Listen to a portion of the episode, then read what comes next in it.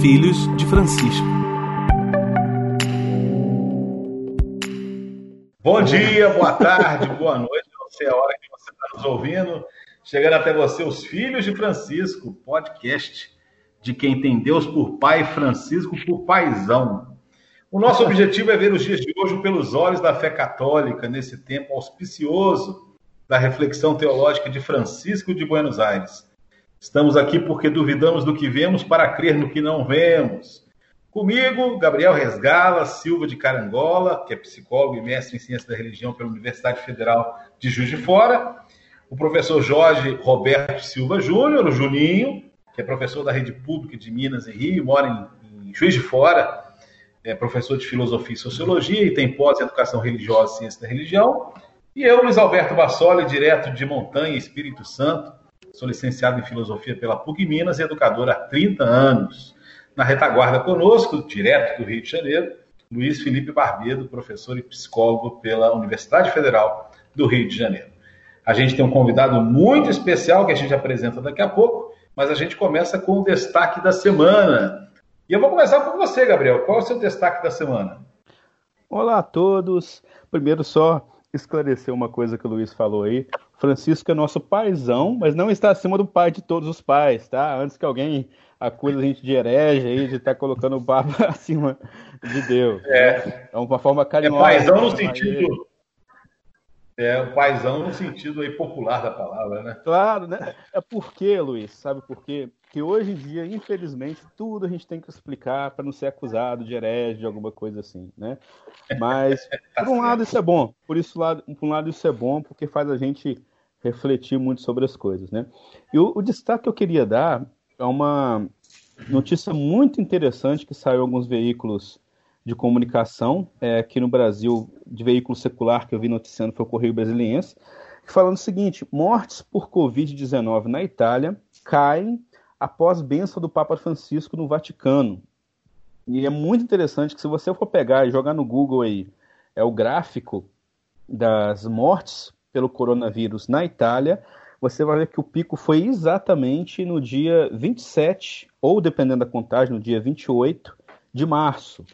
E lembrando que no dia 27 de março, à noite, foi exatamente o dia que o Papa Francisco fez aquela oração que encantou o mundo inteiro, né? Dele completamente sozinho lá na Praça de São Pedro, é, com uma mensagem muito forte de reflexão sobre aquele momento, né? E é impressionante você ver o gráfico. Aquilo foi um pico. É, é, é, um número, tinha um número muito alto de mortes naquele dia e depois foi só caindo e nunca mais voltou como estava. Isso talvez não seja um, um ato milagroso, por assim dizer, no sentido de ser totalmente é, não explicado pela ciência, porque a gente sabe que é, alguns dias atrás a, a Itália havia começado o lockdown o isolamento mais forte, o que explica essa queda dos números um tempo depois, né, que demora alguns dias para fazer efeito do isolamento. Só que o fato de ter sido exatamente nesse dia, o começo da queda, para quem acredita, pode ser um, uma boa fonte de questionamento, de reflexão e de prestar atenção nesse sinal. E aí depois a gente pode refletir um pouco mais que sinal seria esse. Tá certo. Juninho, e aí de Juiz de Fora, qual é a sua seu destaque da semana? Bom dia, boa tarde, boa noite a todos que nos ouvem. É, não tem como eu deixar de falar da educação, né? A pressão que nós estamos sofrendo para retornar às nossas atividades presenciais nas escolas, com discurso de que criança não pega doença, não, não, não é contaminada, como se a criança vivesse isolada sem uma família, e como se os professores já não tivessem muitos problemas para poder é, solucionar, pois a proposta de educação à distância, né, na verdade o termo correto é são atividades remotas, porque educação à distância é bem diferente do que os estados estão propondo e estão fazendo por exemplo, Rio e Minas, é, essa, essas atividades remotas estão colocando, estão evidenciando o abismo a desigualdade social e de acesso ao conhecimento, à internet, aos equipamentos, às tecnologias que os nossos jovens e a nossa sociedade padecem. Então, é o destaque dessa semana para mim é essa pressão e a reflexão de como a nossa sociedade ela é desigual em vários aspectos. Tá certo, Juninho, obrigado. O meu destaque da semana é uma coisa que eu vou até começar pelo final da, dos tweets do nosso presidente. Tirem suas próprias conclusões. O Santuário Nacional de Aparecida do Norte entrou na justiça requerendo a liberação para missas presenciais. É, eu não consigo entender por quê, eu não consigo entender para quê, e eu prefiro não pensar em porquê e para quê.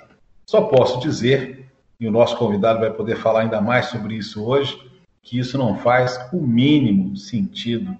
Né? Eu trabalho numa instituição federal, Instituto, é, no Instituto Federal do Espírito Santo, é uma escola aqui em Montanha de 400 alunos que envolve talvez 8 ou 10, de 8 a 10 cidades. Né? Então, eu sempre fico pensando que se um aluno espirrar numa sala de aula, a gente infecta uma região inteira, incluindo a Grande Vitória, porque tem gente que vai e volta todo final de semana. Então, qualquer pessoa que tenha consciência do que está acontecendo no mundo hoje, numa coisa chamada pandemia, sabe que você não pode juntar pessoas num lugar para cantar, para falar, e especialmente pessoas de lugares completamente diferentes uns dos outros, porque você vai espalhar a doença. Quem sabe um dia é, como conhecereis a verdade, a verdade nos libertará, a gente entenda tudo isso. É o meu destaque da semana. Tirem suas conclusões. Bom, o nosso convidado de hoje é um professor é, do Departamento de Engenharia Elétrica da Cefet Minas Gerais, meu colega de carreira, não como professor, mas como servidor de instituição federal, e é presidente da Sociedade Brasileira dos Cientistas Católicos, de Belo Horizonte, o professor Everton Oliveira. Muito obrigado pelo convite, por ter aceitado estar conosco. Tenho certeza que vai ser aí um tempo muito bom para a gente conversar, Everton. E eu, a gente sempre vai começar com uma pergunta aqui. E a pergunta para você é a seguinte: você também é filho de Francisco? E por que, que você é filho de Francisco ou não é? Muito obrigado, Luiz, pela, pela recepção aí. Um abraço aí para o Gabriel, Juninho é, para todos que estão nos ouvindo, nos ouvindo, com certeza que sou filho de Francisco. É, Francisco é o nosso paizão, né? Ele tem esse pontificado tão marcado assim pelo, pela sensibilidade ao povo, né? E de Roma ele, ele nos, nos orienta, nos pastoreia e nos trata como filhos, né? Então sou sim filho de Francisco. Tá certo, muito bom. Muito bom mesmo. Gente, nós vamos começar então a conversar com o Everton. E eu vou pedir até para o Gabriel fazer a pergunta sobre uma pesquisa que o Everton participou e da, da Sociedade Brasileira de Cientistas Católicos, que é algo muito importante e tem até muito a ver com o meu destaque da semana também, né? Sem que fosse até de propósito. Gabriel, com você a palavra. Sim. É, o Everton, é, junto com outro um grupo de professores, de cientistas, é, ligados, eu acredito, à Sociedade Brasileira de Cientistas Católicos, coordenou um estudo muito importante é, que fala o seguinte, que chegou à seguinte conclusão, que o isolamento social na Igreja Católica, ou seja, a gente é, evitar as missas presenciais e outras atividades presenciais dentro da Igreja Católica, pode ter evitado um número muito grande de mortes e de internações no Brasil. E é uma reflexão muito importante que a gente tem que fazer, né, porque estamos num movimento aí, né, de muita gente querendo o retorno da missa, querendo o retorno das atividades presenciais na Igreja Católica. E eu acho muito importante ter essa reflexão para a gente entender o porquê disso tudo, de, de onde surgiu essa necessidade é, de substituir essas atividades presenciais por atividades online. Então, Everton, queria pedir para você explicar para a gente resumidamente como foi esse estudo e as principais conclusões que vocês chegaram. Ok. É, Gabriel, o, esse estudo foi uma, uma provocação que a gente fez, né? a gente é, tentou propor uma parceria com um grupo de pesquisa e modelagem de problemas biológicos do Cefet, um grupo que já trabalha com modelagem de epidemias há alguns anos, né? E a Sociedade Brasileira de Cientistas Católicos quis tentar revelar o impacto que as missas sem a presença de fiéis é, teria dado no avanço é, ou, no, ou, no, enfrentamento da, da epidemia. É, a, análise que a gente fez, eu participei do estudo também, junto com o professor Tiago Paulino. O estudo foi coordenado pelo professor Rodrigo Cardoso, o professor Tales, a participação do professor Sebal também, do José Nildo. É, a gente fez uma análise baseada no modelo chamado CIR. O modelo CIR é um modelo epidemiológico clássico que ele tenta descrever o modo que qualquer epidemia evolui a partir da descrição dos indivíduos de uma população. Então, o nome CIR vem da, da descrição de suscetíveis, infectados e recuperados. Então, ao inserir um indivíduo infectado na população, ele passa a transmitir uma doença, os que são suscetíveis a doenças vão se convertendo em infectados e os, e, e os infectados, depois de um tempo, se tornam recuperados. É, esse modelo ele é o mais básico, né? E na, na pesquisa epidemiológica é comum que os cientistas vão tentando torná-lo mais complexo, explicar um determinado aspecto. Então, a título de curiosidade, né? Se a gente vai, por exemplo, fazer um modelo epidemiológico da dengue, além desses indivíduos, você tem também a população do mosquito. Então, você tem que descrever a, a população do mosquito para conseguir explicar como é que a dengue evolui. Quando você tem, por exemplo, uma doença como a AIDS, você não tem indivíduos que se recuperam. Então, uma vez infectados, eles permanecem para sempre. Então, de um modo geral, a gente vai adaptando o, o modelo à característica da, da epidemia. No caso da Covid, ela é, segue esse padrão clássico, mas na, ao, ao, redor do mundo, vários cientistas estão tentando explicar uma, um aspecto ou outro. Nesse estudo, nós fizemos um, um, uma construção de um modelo tentando dividir a população do Brasil entre os católicos que frequentam a missa semanalmente e aqueles que não frequentam a missa semanalmente, entre católicos não praticantes, protestantes e outras denominações. É, e ao fazer isso, a gente então tentou fazer um ajuste é, dos dados que o Ministério da Saúde é, informou os dados oficiais da Covid, que vale dizer são dados sempre em qualquer país, mas no Brasil um pouco mais gravemente, são dados subnotificados, né?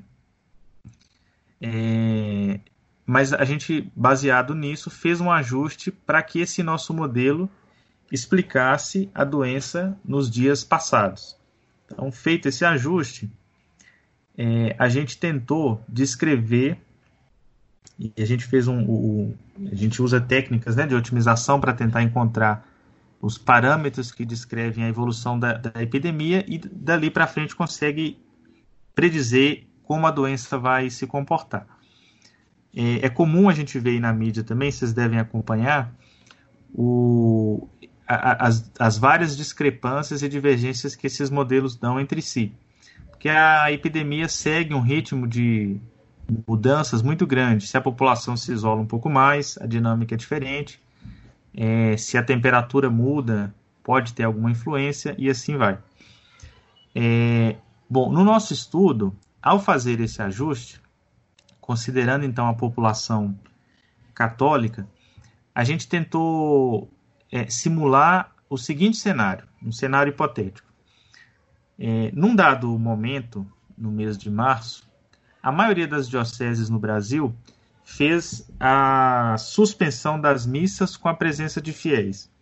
Então, vale dizer que as missas seguem sendo realizadas em todas as paróquias, porém, na maioria delas, sem a presença de fiéis. São missas é, vazias, né? quase privadas. É, então, a gente simulou o cenário como se essa medida não tivesse sido tomada, como se a, a vida dos católicos permanecesse a mesma. É, e a gente tentou estimar, baseado em estatísticas é, da população brasileira, qual que seria o impacto nas relações sociais desses católicos praticantes ao terem a missa é, suspensa, né? Então, o, o, a estimativa que a gente fez é que, imagine aí um católico médio, que ele vá trabalhar, vamos supor aí o, o caso do Juninho, ele é professor, ele encontra durante a semana com uma, um número grande de pessoas. E no final de semana, na missa, com outro número grande. Então a gente estimou pelo grau de exposição, pela, pela quantidade de pessoas que se aglomeram num trabalho e também na igreja, que a missa representaria é, perto de 20% dos contatos sociais que um católico faz. Se você imaginar, por exemplo, sim, à vontade. Só, só uma observação, né? Só um parênteses aqui. E para muita gente, a missa é, é quase o único contato social que a pessoa Exato. tem. Né? Uhum. Algumas pessoas mais idosas, talvez, que vivem sozinhas, né? A missa e outras atividades da paróquia, né? Exatamente. É esse exemplo que eu ia dar. Se você imaginar uma, uma pessoa idosa que só, só sai de casa para ir na missa e volta, ela, ela suspendeu 100% dos seus contatos. Sim. Se você imaginar um católico, aí a gente está falando só dos católicos praticantes, né? Uhum. Um jovem que tem muitas interações sociais, e então a missa representa uma parcela menor dos seus contatos. Mas a gente, é, é, por, um, por alguma aproximação, lançou esse dado de 20% na média é, e colocou uma faixa de incerteza de 10 a 30%. Então a gente está considerando que o católico é, tenha nas suas relações sociais 10 a 30% é, concentrados na celebração da missa do fim de semana. Isso os católicos praticantes, né? Os católicos praticantes. O, o e, que eu estou chamando qual... de praticante aqui Sim. É, é, aquele que vai uma ou duas vezes na missa por semana. Entendi. No mínimo, né? Tem gente que vai todo no dia. No mínimo, exatamente. É. E, e, qual que é a porcentagem hoje que vocês pegaram de católicos praticantes é, em relação à população brasileira? Quanto que dá isso de curiosidade? a gente pegou o último dado disponível, que é um dado de 2007, uhum. é, e o dado do IBGE é de 2010. O de 2020 a gente estava ansioso para receber, mas ele foi adiado para o ano que vem, né? Não vai ter censo mas agora, né? Não vai ter censo esse ano. Uhum. Mas a, a, a estimativa acho que não varia tanto. É algo em torno de 33% da população brasileira são pessoas que vão à missa todo fim de semana. Bacana. No então, mínimo uma vez por semana, né? No mínimo uma vez por semana. Uma Bacana. ou mais vezes. É, 33% de toda a população se aglomera nas missas toda semana. Uma é, eu... observação importante. Uma observação importante, quando a gente fala das pessoas irem às missas, a gente precisa lembrar que até alguns anos atrás, 75% dos católicos brasileiros participavam de celebrações comunitárias da Eucaristia uhum. domingo né? Então é uhum. importante, é, a missa aí inclui missa e também celebrações da palavra, Sim. que até as, em termos de comunidades, talvez não em termos numéricos, mas em termos de celebrações totais, era a imensa maioria do que acontecia no Brasil no final de semana. Pode continuar, Everton. Isso. Então, é só para explicar mais ou menos a metodologia que a gente seguiu. O número importante aqui da gente frisar é esse que a gente está considerando 20% dos contatos sendo representados okay. pela missa. É, e aí, considerando essa faixa, uma incerteza de 10 a 30%. Então, esse número ele é uhum. questionável, uhum. pode ser que, que tenha algum valor, mas eu acho que não vai variar muito disso por tudo que a gente analisou, né? Uhum. É, bom, qual que foi a, a, a, a, suposição que a gente fez? Vamos imaginar, então, uma vez que os dados foram ajustados, que esses 20% de contatos fossem de volta adicionados a essa população de católicos. Então, é, a gente está simulando o cenário de que as missas acontecem, né? E aí, ao fazer isso e simular a dinâmica da epidemia, o, o resultado que a gente teve desse estudo foi que o total de mortes ele aumentaria algo em torno de 2,5%. Então, variando aí de 1,3% a 3,5% com a média de 2,4%. Então, o que, que esse número quer dizer? Que se as missas estivessem acontecendo desde quando foram suspensas, né, se elas não tivessem sido suspensas, o, o total de mortes que a gente tem hoje, divulgado pelo Ministério da Saúde, seria pelo menos 2,5% maior. Então, podendo, atualizando para os dados de hoje, seria entre 400 a 1.100 mortes a mais do dado que a gente tem hoje. Eu tive a curiosidade seja, de atualizar. Eu, eu, vou, eu vou, precisar dizer a data, né? A gente está hoje no dia 30 do, do 5. É, o, e, e, o dado é que a gente tem 28.834 mortes. Provavelmente quando o nosso ouvinte estiver escutando, a gente, esse número vai estar bem maior, né? Mas pegando esse dado do dia 30 do 5, a gente tem um, a gente teria uma, uma redução de até 1.100 vidas que foram poupadas com essa medida. Então, se nós não tivéssemos parado, não tivéssemos parado as missas, nós teríamos hoje é, cerca de até 1.100 mortes a mais, 1.100 católicos a menos no país. 1.100 brasileiros a menos. É. Desse total, a maioria católicos, né? Sim, que vão à vale missa lembrar, toda... né? Ah, é verdade, porque não é só as pessoas que vão lá, né? Pode ser, essas mortes poderiam ser de pessoas que não estão na missa, mas que exatamente, ou seja, foram um contaminadas por alguém. se infecta e, e contamina um outro, exatamente. Sim, verdade, verdade, verdade. Um, um, outro dado que a gente também considerou foi avaliar a redução no pico de, de, de infecção, ou seja, é, o estudo revelou que aproximadamente 9,7% das infecções simultâneas seriam reduzidas. Por que, que esse dado é muito importante? Porque significa que quando o país atingir o pico da infecção, é, a gente vai ter de, quase 10% a menos de casos de hospitalizações. Então vocês imaginem que num dado momento, em muitas cidades, a gente vai enfrentar o drama de não ter vaga nos hospitais. É, a, o total de pessoas que vão ficar sem serem atendidas vai ser menor porque 10% da, da, desse número de demanda hospitalar vai ser reduzido, né, ou foi reduzido até então, pela suspensão das missas. Né? Então, a pessoa que deixou de adoecer e durante o pico da epidemia não precisou do hospital, é possivelmente uma vida que foi salva, né? E esse número ele é muito mais significativo.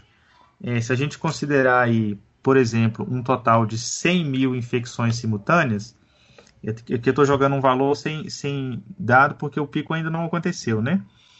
É, mas a gente teria a redução de 10 mil é, demandas hospitalares durante esse período. Então, você imagina que 10 mil pessoas que precisariam ser internadas não vão precisar ser internadas e, e se precisassem, provavelmente não teriam vagas, né? Então é um outro dado é muito, outro, muito importante. Que é outro grande problema da Covid, não só pelas mortes diretas que ela causa, mas pelo colapso que ela gera no sistema de saúde, ela leva a que as pessoas morram por outras doenças nem não tenham atendimento por conta disso. Exatamente. Aqui a gente fala não só das mortes de Covid, mas também uma UTI superlotada também não vai atender sim, os acidentados, né, os cardíacos, etc. Bom, e voltando a falar um pouco sobre o modelo, esses compartimentos entre suscetíveis, infectados e recuperados, eles seguem uma tendência de crescimento, né? Então existem parâmetros que fazem com que a população de suscetível passe a ser infectado e a população de infectado passa a ser recuperada.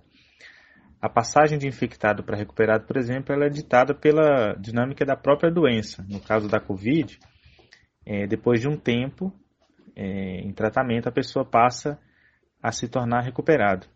Se melhorarmos, por exemplo, os medicamentos, o tratamento, a gente pode reduzir esse tempo, então a, a epidemia também seria bastante controlada. No caso da, da infecção, existem do, dois fatores que influenciam a passagem de suscetível para infectado.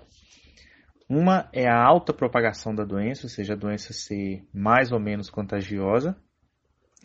E o segundo é o número de contatos que favorece com que isso ocorra. Então, a dinâmica da doença é impossível da gente manipular, mas o número de contatos, e aí vem a ideia do isolamento social, a ideia do isolamento social, ele é passível de ser controlado, né? Então, se a gente consegue diminuir o número de contatos que, que os indivíduos da população têm, a gente vai reduzir a taxa de crescimento do número de infectados. Então, você vê que a curva de infectados ela vai crescendo mais lentamente e a gente começa a visualizar aquele achatamento da curva, né? Por isso que é muito importante o, o isolamento social. o controle da doença ele vai ter algum efeito se a gente tiver um medicamento que faça com que as pessoas se curem muito mais rapidamente do que os atuais, ou se a gente tiver uma vacina, porque as pessoas deixam de ser suscetíveis e passam para a categoria de recuperados. Uma vacina seria uma outra forma da gente evitar que a, a população de infectados cresça. Então, até que se tenha uma vacina eficaz, ou até que se tenha um tratamento eficaz, a maneira de achatar a curva só se dá por meio do isolamento social. Então a gente pode até pensar numa retomada né, das celebrações, numa retomada das atividades é, econômicas da escola, com várias medidas de de proteção, de prevenção, mas isso ainda assim expõe a um, a um possível contágio. Para citar uma notícia, na Europa, uma igreja protestante ela voltou às atividades com autorização do governo, tomou todos os cuidados é, de distanciamento entre os bancos, etc. Mas numa única celebração foi identificado, nessa retomada, o contágio de 40, de 40 novas infecções. E a igreja voltou a suspender as atividades. Então, por mais que a gente tenha cuidado agora, até que se tenha uma vacina, é bem difícil ainda é, dizer uma espécie de protocolo sanitário para essas celebrações. Então, o isolamento social ainda é a única medida que a gente tem segurança de afirmar que funciona. O Everton, então deixa Sim. eu só falar sobre uma informação sobre uma informação, um termo que é utilizado que são as ondas. Uhum. Então, é, nós estamos num, num, ambiente, o ambiente brasileiro hoje, como você disse até um, na nossa conversa prévia sobre as subnotificações. Uhum. É até difícil projetar quando vai acontecer o pico numa dimensão, num ambiente onde não há testagem. E todas uhum. essas informações né, que foram pesquisadas são baseadas nas, nos dados que são divulgados pela, pelo Ministério da Saúde, que uhum. há, nesse contexto, as subnotificações. Perfeito. É, o, o que a gente espera, assim, Juninho, é que essas subnotificações, elas também sigam mais ou menos um padrão. Então, obviamente hum. que quando a gente tem um número de casos muito elevados, a tendência é que a, o volume de, de, de casos não avaliados seja maior. Mas uhum. a, gente, a gente espera que essa incerteza né, sobre o real valor ele siga mais ou menos a mesma proporção. Então, em, embora a gente vá errar no, no, no valor absoluto do pico, é, do número de mortes, etc., é, a chance da gente errar o tempo do pico é um pouco menor. Pode ser que a gente erre também. Mas é, é, é mais fácil acertar o quando ele vai acontecer, baseado nos dados, né? Do que acertar o real valor. Porque a gente realmente não sabe se o real valor de infectados e nem mesmo de mortes é o que a gente está acompanhando, né? Exato. Que não nos de... que não que me deixa mais assustado é porque são números altíssimos. Sim. Os oficiais e já são muito altos, né? Já são muito altos. E aí, observando sobre uh, as mortes que foram evitadas com as restrições de celebrações, é, se a gente comparar também, projetar se fosse um número, vamos colocar assim, mais preciso, se a subnotificação fosse menor, então a projeção desse, dessas, o número de vidas, a projeção né, de vidas que foram salvas com essas medidas de restrição seria ainda maior.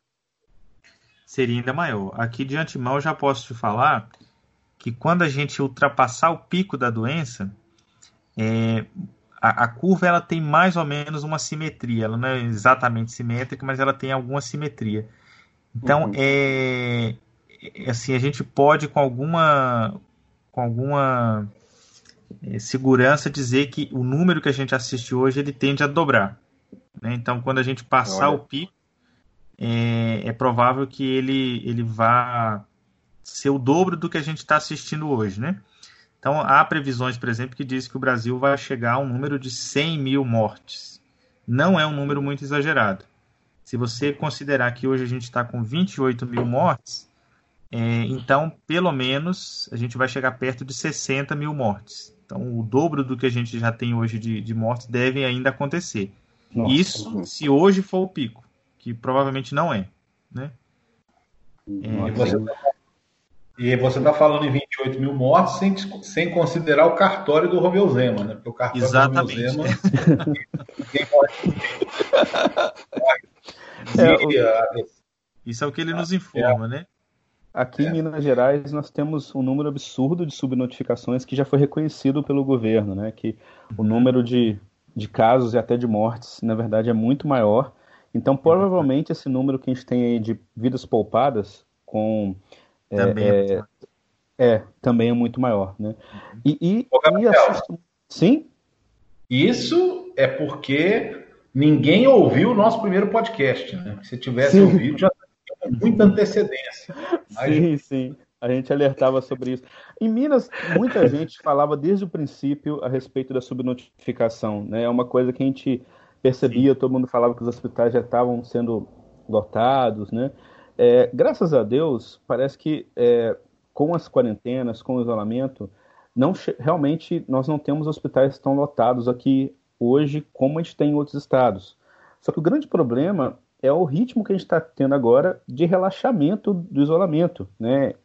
No Brasil inteiro Exato. e aqui também, nas nossas cidades, é, parece que quanto mais vai crescendo o número de mortes, quanto mais assustador vai ficando o nosso país, mais as pessoas estão se cansando da quarentena e querendo voltar à vida normal delas, né? Que é um fenômeno muito complexo e muito assustador às vezes, né? Porque é como se a gente tivesse perdido é, o medo disso tudo, o medo que a gente estava no começo da pandemia, que todo mundo só falava disso, e agora, é, além do medo, a gente está perdendo um pouco da responsabilidade também, né? Ô, Gabriel, um Gabriel lembra, lembra a música do Titãs, só um, um adentro, né? Sim. né? Titãs já cantava, não há nada que você não se acostume. Verdade, e, verdade. O, o, o, o, trágico é esse acostumar com uma situação tão, tão extrema como nós estamos vivendo. Pode uhum. falar. Eu gostaria de, felizmente, discordar de vocês. Hum. É, eu tenho uma pergunta a fazer para o Everton, mas eu vou ter que abrir um parênteses agora sobre esse, esse discordar. É, eu vejo que de, é, até as pesquisas mostram isso. A maioria dos brasileiros são favoráveis ao isolamento a maioria dos brasileiros prefere o isolamento do que a questão econômica. Isso, é um, graças a Deus, é um valor que está na, na população brasileira. Só que nós temos um grupo de pessoas que segue um líder que está mandando o povo ir para a rua. Eu vou pegar o caso de São Paulo. O governo esperava 70% de isolamento. Se o governo esperava 70% de isolamento, é porque contava que 30% tinha que estar na rua. Né? Não, 30% vai ter que estar na rua seja motorista de ônibus, seja lixeiro, policial, médico, doente, enfim. Só que lá eles nunca passaram de 55. Então o problema em São Paulo não é de 45%, é de é, 45 menos 30, 15%. O problema de quem não está respeitando o isolamento em São Paulo é de 15 a 20%. 15 a 20% lembra muito o apoio que o grande líder do país hoje tem, mandando o povo para a rua. Vou fechar o parênteses porque eu vou voltar nesse assunto, mas eu queria fazer uma pergunta para o Everton. Everton, eu acredito que vocês que fizeram a pesquisa, que publicaram, já havia lido a pesquisa, né? É, sofreram é, algumas cobranças aí, né? Quem sabe até de alguns haters católicos, quem sabe, né?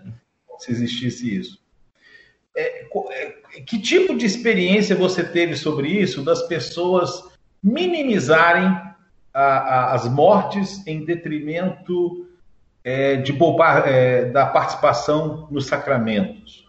Quer dizer, como é que você vivenciou essa experiência de conversar com as pessoas sobre isso, de que, do que vocês ouviram? Felizmente, normalmente quem fala essas coisas é a minoria, mas dói, né? Mas enfim, uhum. como é que foi essa experiência? É, não, eu digo que dói realmente. A, a, a, própria intenção nossa, Luiz, em elaborar o estudo, foi trazer um certo consolo para a população católica de dizer, olha, a, ficar sem as missas dói muito, mas a gente quer tentar dar números a, a, a essa atitude, né? Para dizer assim, esse sofrimento que a gente está tá passando, ele tem um motivo, e o motivo é que vidas estão sendo poupadas, né? Quando você pensa em 1.100 famílias que hoje têm os seus entes em casa e poderiam estar lamentando, né? Inclusive, né, até sem um funeral digno, é, a gente se consola pelo sofrimento de estar sem a missa, né? Então, ficar sem a missa é doloroso. Eu, como só, católico. Só um parêntese: falo... a gente não Sim. está sem a missa, a gente está sem a missa presencial, né? Exato, é. Talvez sem. sem... A gente está sem o sacramento, né? A gente não está comungando. Sim. Mas a missa realmente está acontecendo. É... Mas essa, essa restrição que a gente sofre, ela tem um motivo, né? Então, a ideia do estudo foi um tanto de mostrar o papel social da Igreja Católica, mostrar como cada setor também, a educação também, provavelmente o impacto da educação, é, o Juninho que está tá nessa área, ele vai, vai sentir, né, o impacto é, é maior, com certeza, é, e, e, evidentemente que a gente vai ter aí uma, uma série de, de discussões a respeito de valores. Para muitos, né, essa suspensão ela não custa nada. Para quem não vai à missa, ficar sem com a igreja fechada não tem a menor diferença, né? Agora, é indiscutível o valor dessas vidas, né? Então, por, por mais que a gente valorize a, a participação comunitária, etc., é, o valor dessas vidas ele, ele, é, ele é algo que não, não é mensurável, né? É, então, chegou algumas críticas, mas assim, como você falou, é uma minoria e eu acho que também não compreendendo, o, o estudo foi puramente é, pragmático, puramente numérico, né? não teve nenhuma qualquer é, intenção de, de defender A ou B. É, mas, assim, de minha parte, eu esperava que trouxesse um pouco de consolo para aqueles que estão é, sofrendo essa restrição, né? Mas a gente teve críticas é, minimizando, dizendo que por esse número não valeria a pena ter suspendido as missas, né? Que já que era um número tão pequeno de pessoas que talvez já fossem morrer, etc. Então, é, é, revela uma insensibilidade muito grande, né? De... Deixa eu colocar uma vinheta aqui no meio, uhum. Everton. Meu Deus! Fecha Sim, sim. É porque a, a gente imaginar, eu ouvi isso da boca de católico, né? É, são pessoas que são poucas vidas, são pessoas que já iam morrer, né? É, é, é, surreal, né? A gente ouvir isso, a gente se deparar com isso vindo de pessoas que se dizem cristãs e muitas vezes que se dizem cristãs radicais, né? O, quanto mais radical você for no seu cristianismo, era o contrário, era para você pensar mais ainda nas vidas que estão sendo poupadas. Né? Não existe. É, é Jesus falava que, que estava disposto a largar 99 ovelhas para cuidar de uma. E a gente uhum. às vezes fica fazendo conta, né? Ah, não, foi só uma ovelha que se perdeu, foi só uhum. poucas pessoas assim em prol de algo maior, sendo que esse algo maior para eles é a comunhão deles próprios. E a comunhão, que às vezes não faz sentido, que comunhão é essa que custa a vida de alguém, né? É. O, Everton, Sim. Quando você olhava, quando você olhava para essas pessoas, você imaginava elas cantando assim: você tem o valor, o Espírito Santo se move em você. Será que elas cantavam isso só mesmo? Eu não cheguei a imaginar, não, mas pode ser que sim. mas a gente compreende viu? também, assim, a, a, às vezes, eh, não digo que é justificável, né? Mas a gente fica tentando compreender a, a revolta, né? Eu acho que a pessoa não mensura muito bem e mas é, como eu disse, né? Como, como pesquisador, a ideia foi de tentar trazer um número e revelasse o, o real impacto disso, né? Como católico, é, isso, isso nos faz rediscutir muitas das coisas mesmo, né? Assim, aí falando como um leigo católico, não como especialista. é, como o Gabriel citou, né? A gente, a busca nossa por sacramento é para tentar alcançar a salvação, né? E, e, a gente sabe que sem o nosso juízo, o nosso julgamento, ele vai se dar pelo amor com os demais, né? Então a gente a gente comunga para aprender a amar melhor, né? E essa insensibilidade ela revela que às vezes a, a comunhão pode pode ser para a gente uma condenação, né? Aquele que comunga num grau de, de insensibilidade assim pode comungar a própria condenação, né? Sim. Você não merece palmas. Você merece Tocantins inteiro, Everton. É isso aí. Exatamente isso. É, é, é, muito difícil. Nós, eu, eu fico até meio. Isso me, me, me agita um pouco, vamos assim dizer, sobre. A, estávamos, estávamos falando sobre os discursos, sobre o valor da vida, o valor da pessoa, né? porque não é somente a quantidade, é o indivíduo. Né? A pessoa, não é número. A pessoa tem uhum. toda uma história, está inserida dentro do contexto familiar. Em muitos casos, ela sustenta a família financeiramente. Pode e aí entra de novo que não é ultrapassado. Está ainda muito aceso o discurso vida, quarentena, economia, né? Mas há estudos que há uma necessidade da quarentena, do isolamento, para que a economia reaja não há como reacender uma economia com, com cemitérios sendo abertos, providenciados, porque não tem como economia circular sem pessoas. A pessoa produz, né? a pessoa consome, então não são coisas isoladas e não se resolve colocando pessoas na rua. Então tô, eu fico muito refletindo sobre essa questão cristã. Cristã.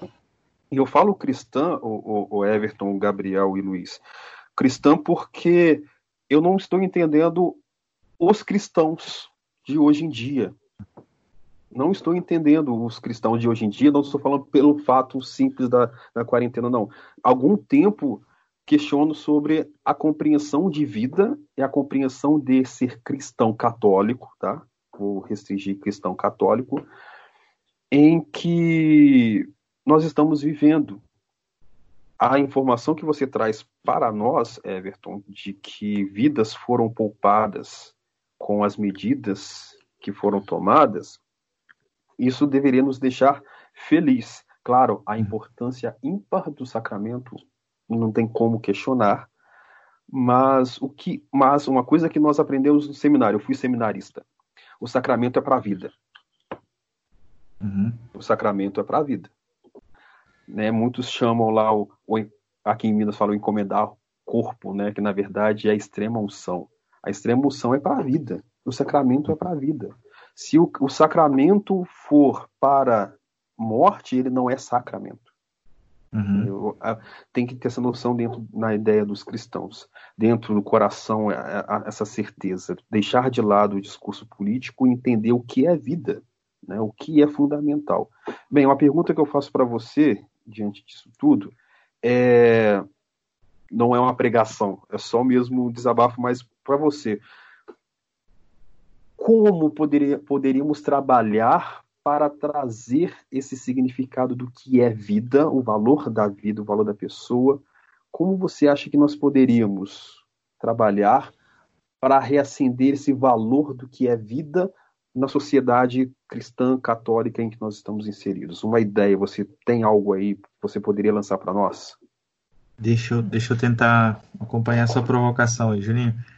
Tá. É, bom, eu, eu acho que é, a gente precisa muito voltar aos fundamentos assim da fé cristã, né? Dizendo agora como, como católico, é, de entender assim que a, a caridade, o Bento XVI fala, sempre falava muito isso, né? Não é uma característica acessória ou secundária do cristianismo, né? Ela é algo que define, que marca, né? É, a gente, como você expressou muito bem, né? A, o sacramento é vida. Então, o sacramento é algo que faz parte da, daquele que vive, né? Ele é, ele é o alimento da nossa salvação e ele só pode ser usufruído por aqueles que estão vivos, né? É, portanto, assim, você pensar em numa salvação para si, sem pensar numa salvação para os demais, é, é, descaracterizar a sua própria é, essência de cristão, né? E, e pensar que, ou seja, é, é, às vezes as pessoas colocam em, em questão o seguinte: a vida espiritual é mais importante do que a vida corporal. Isso eu concordo, sabe? Eu acho que mas para a gente ter essa vida espiritual, a vida física, né, a vida biológica, ela precisa é, é, ela precisa de passar por essa transformação. Ela precisa da vivência. É muito bom você falar isso. A gente não precisa matar o corpo para salvar a alma, né? Sim, sim. Não, na verdade a gente precisa dele para salvar a alma, né? Essa é exatamente, exatamente. Essa é a essência do sacramento, né? Verdade. Nossa, o sacramento perfeito. passa pelo corpo para chegar até a alma, né? Exatamente. Perfeito. Então, assim, se você, se você priva. Vamos, vamos imaginar aqui o caso de, de, um, de alguém que está é, no caminho para se santificar e você, por sua livre intenção, é, condena ele à morte, vamos colocar aqui no contexto da Covid, né? Você impediu que alguém fosse para o céu porque você quis ir à missa, né? Então, é, aquilo que é o mais importante, que é a salvação dessa pessoa, deixou de existir porque ela não teve tempo de se santificar, né? Ela perdeu o meio de se santificar, que é a sua vida, né? Então, a maneira de, de a única via de chegar na vida eterna é, é, por essa vida, né? Por essa vida biológica. Então, se você não se preocupa com essa vida, com a vida das pessoas, é, é de estranhar que você tenha qualquer preocupação com a vida eterna, né? Então, retomar essa essência do cristianismo eu acho que a gente alinha uma linguagem com todas as, as vertentes é, é, é dentro da nossa igreja hoje, para entender que a vida ela é, ela, ela é o pilar de tudo, né? Ela, sem ela a gente não consegue, se ela não for o pressuposto primeiro de todas as discussões, é, to, todo, todo os demais teoremas eles, eles caem, né? Eu gostaria de voltar agora a palavra para cada um dos participantes. Nós vamos começar o pessoal da mesa de sempre, né? E terminar com o Everton. Mas eu, é, é uma dinâmica aqui que eu estou propondo. Nós vamos voltar agora aos destaques da semana a partir do que nós conversamos. Então vamos lá? Pode começar, Gabriel? Sim. Para finalizar, é... eu penso o seguinte, né? Nós como católicos, como cristãos, é que seguimos o Papa Francisco, eu acho que a gente pode ter nessa nesse fato, né, de, de observar o número de mortes diminuindo na Itália após aquela bênção que ele deu, não talvez uma resposta mágica para todos os problemas, mas um sinal de que nós devemos ouvir o que ele tem a nos dizer em relação a isso. E o que Francisco disse naquele dia foi que nós é, não precisamos, não devemos querer só. É, eu esqueci a palavra exata que ele falou, mas ele falou no sentido de nós achávamos ser é, sãos no mundo doente. Essa foi mais ou menos o que ele disse. Nós achávamos ser sãos no mundo doente. Vamos olhar para nós mesmos, vamos ver se o nosso mundo, se o nosso cristianismo não está doente, com isso tudo que a gente conversou, as nossas prioridades, né, a nossa visão de sacramento porque é aí que nós vamos caminhar para a cura. Né? Falta fazer a nossa parte ainda. A Itália fez a parte dela para se, se constituir esse milagre, por assim dizer. Nós aqui no Brasil estamos caminhando no sentido oposto. Então vamos olhar para a nossa doença, vamos fazer essa penitência para a gente querer, a gente conseguir chegar em algum lugar. Juninho? Não, é, realmente desafiador. Desculpa, né, gente? É um, é um desafio. Porque eu penso da seguinte forma: é, a gente entende que o valor da vida, eu, eu batendo, estou batendo constantemente nessa tecla do valor da vida, o valor da pessoa, mas é, nós entendemos também que há pessoas que não são atingidas por um sistema de apoio, que elas estão sendo obrigadas a, a colocar ela e outras pessoas de sua família em risco para poder trazer o sustento. Então, é, eu, eu entendo, entendo, é compreensível né? É, não, é um, não é um debate raso, não é simplesmente trabalho ou vida ou vida ou trabalha, não. Há outras respostas, há outros questionamentos que deveriam, deveriam ser feitos, mas por questões variadas não são levantadas. E, bem, o que eu trago assim é que o que eu trouxe de destaque foi, a princípio, sobre a, o retorno às atividades escolares aos pais. Primeiramente, os pais estão sabendo que a gente passa todos os dias com os filhos deles. Isso me traz muita alegria. Isso me traz muita satisfação. Porque eles sabem como os filhos deles são e ter que ficar muito tempo com os filhos deles, eles sabem que a gente está passando. Então, quando chegar na escola para conversar com o professor, lembre-se do que você passou na quarentena. Coloca a mão na consciência. E, bem, falando sobre a diferença, o, o, o abismo social que se manifestou e veio, veio à tona com essa quarentena, com a necessidade de ter novas abordagens para que o contínuo processo de ensino-aprendizagem não seja interrompido, mostra esse abismo social, mostra como o nosso país é desigual e mostra que, bem, não tem como solucionar nenhum problema agora se nós não criarmos um programa, um processo contínuo de valorização da pessoa, da vida.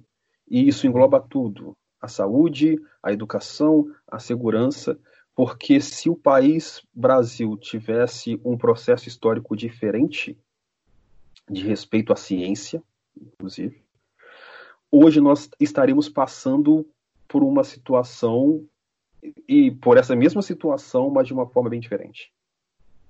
Bem diferente.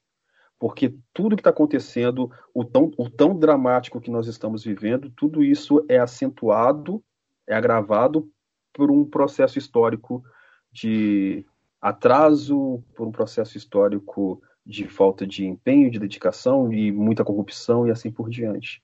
Então, de fato, nós temos que passar por esse processo vislumbrando algo maior, por melhor, enquanto seres humanos, enquanto pessoas. Porque se for para continuarmos indivíduos, individualmente, levando o mesmo tipo de vida, todos os problemas que surgirem, nós vamos ficar desesperados como nós estamos passando agora.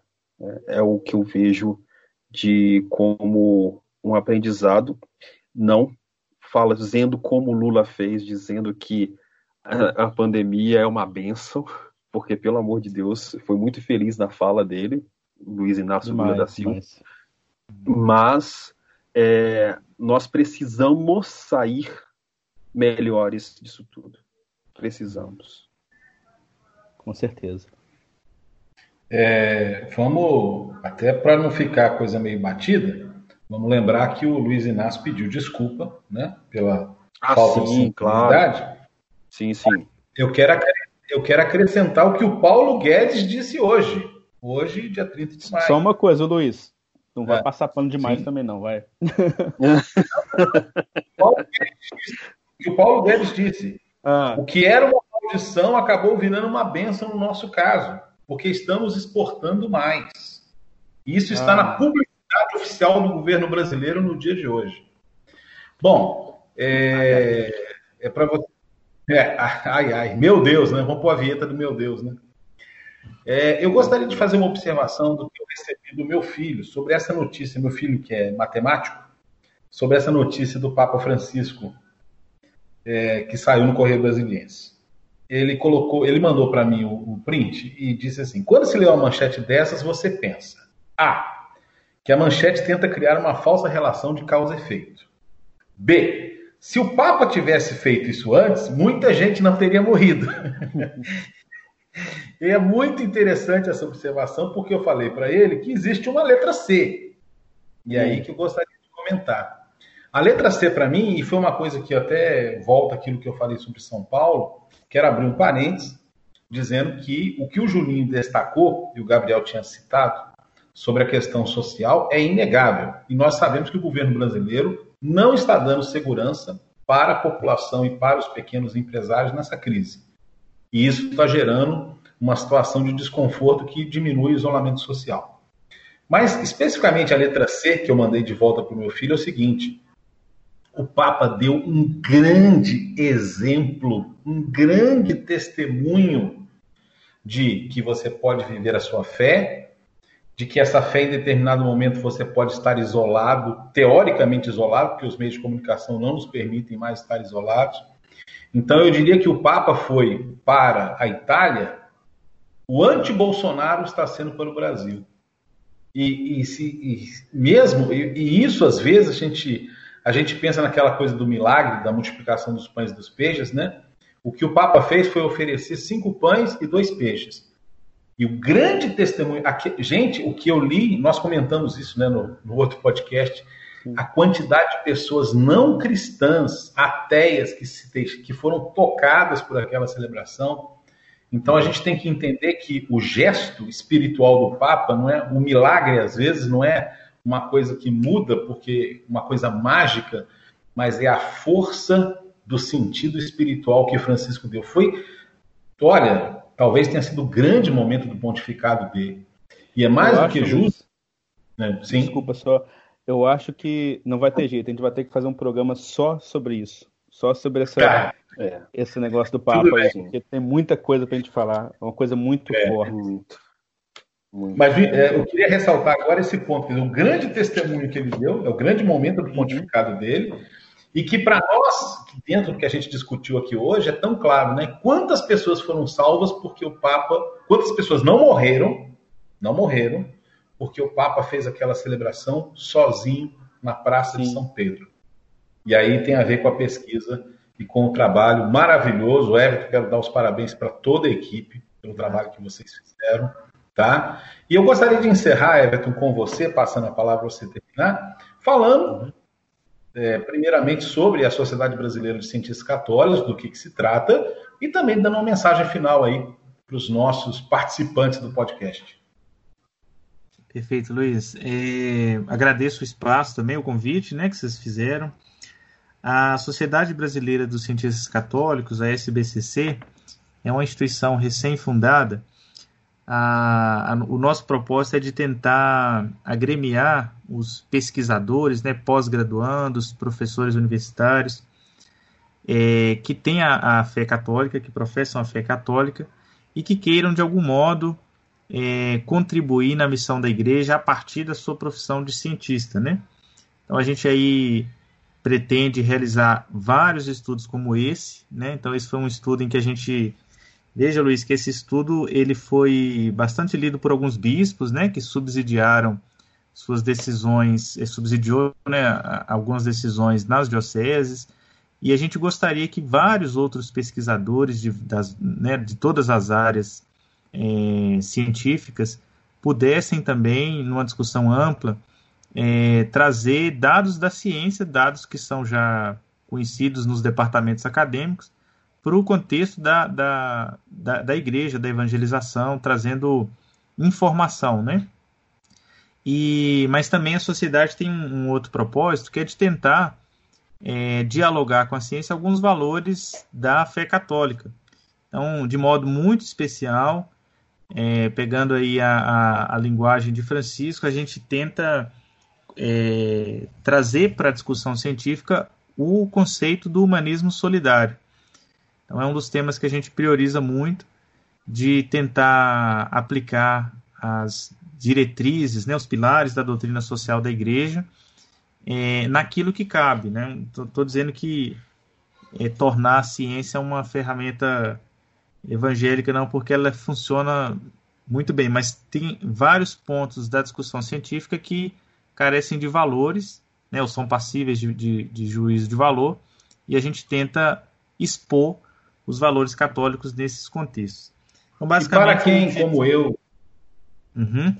para quem, como eu, tem o interesse de conhecer mais, eh, até de poder participar, qual é o contato de vocês? Ó, você pode acessar as informações do nosso site. O site é católicosnaciencia.org.br. Lá também tem as nossas redes sociais, os principais contatos. Então, vou deixar aqui no, no Filhos de Francisco no nosso site, católicosnaciencia.org.br, para mais informações. convido todos os, os cientistas, os pesquisadores que estão nos ouvindo para se filiarem. Tem lá a maneira de fazer o cadastro, se associar e participar da gente desses vários trabalhos que a gente pretende realizar. Então, esse é, a, é o nosso desejo, né? É, bom, como mensagem final, eu acho que a gente precisa, como o Juninho falou, se reinventar em muitos aspectos, né? Como igreja. É, é claro que a gente não pode nunca pensar que a, a missa não é importante, os sacramentos não são importantes, mas é, com um olhar de solidariedade, de misericórdia, de caridade, é, procurar outras formas de vivê-los nesse período especificamente, para para tentar viver de um modo mais intenso a, a vida cristã no, nesse contexto. Eu acho que a gente precisa, tanto as autoridades eclesiais quanto as políticas, né, os gestores, é, terem um, um, respeito pela voz da ciência. É, acho que são várias as questões que precisam ser consideradas do ponto de vista social, psicológico, também econômico. Mas como o Juninho também frisou, é, valorizar a vida como bem supremo, né, como valor máximo, seja para buscar nossa salvação, seja para buscar uma melhor economia, seja para buscar um melhor convívio, as pessoas precisam estar vivas, né? Então vamos valorizar a vida, vamos tentar proteger uns aos outros ao máximo, com esse olhar cristão, é, para que a gente possa sair melhor desse, de, nessa crise que a gente se, é, se, se, viu inserido, né? Então, essa, essa é a mensagem que eu deixo aí no encerramento desse nosso encontro. O Everton, muito obrigado pela sua participação. Mais uma vez, parabéns pelo seu trabalho. Juninho, até a próxima. Até a, até a próxima, Luiz. Um abraço a todos. Everton, obrigado pelas informações riquíssimas. Gabriel, pela companhia, amizade sempre. Luiz, pela atenção. É, Juninho, só para dizer que essa semana eu mandei 350 quilômetros em três dias para entregar atividades à distância para os alunos do Instituto Federal do Espírito Santo. É, é... sério. Rapaz. Gabriel, um abraço para você também. Um grande abraço, pessoal. Fiquemos com Deus e. Até a próxima. E eu quero encerrar esse podcast com uma mensagem muito importante. Parafraseando João, Jesus fez ainda muitas outras coisas. Se fossem ditas uma por uma, penso que nem o mundo inteiro poderia conter os podcasts que deveriam ser gravados. Um abraço e até a próxima.